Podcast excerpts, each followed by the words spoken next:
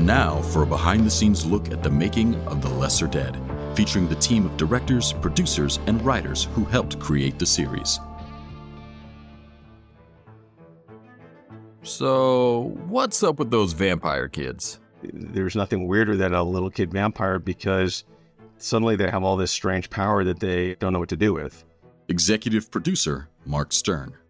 And yet, to have them be dangerous is something that we don't know what to do with because they're not supposed to be dangerous. They're supposed to be protected. Our instinct is to protect them.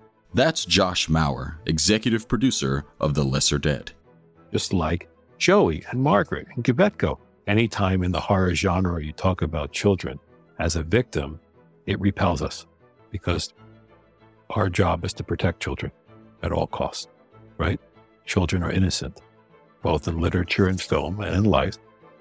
We see a very tender side of Margaret when she first meets the kids. Well, little chiseler, I am Margaret McManus, once of County Wicklow, late of Brooklyn, now of Manhattan. You can see that I'm working my way down.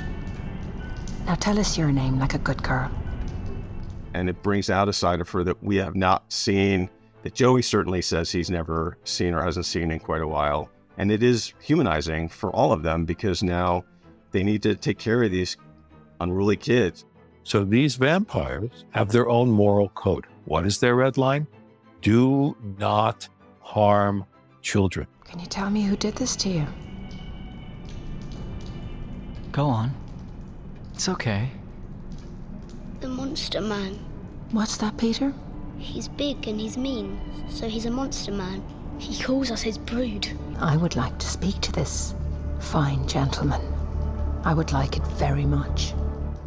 Having little kid characters at the center of their drama put an added burden on the creative team, finding the right actors to play them. There is an authenticity to having kids play kids, and I think it does bring a certain truth to their performance.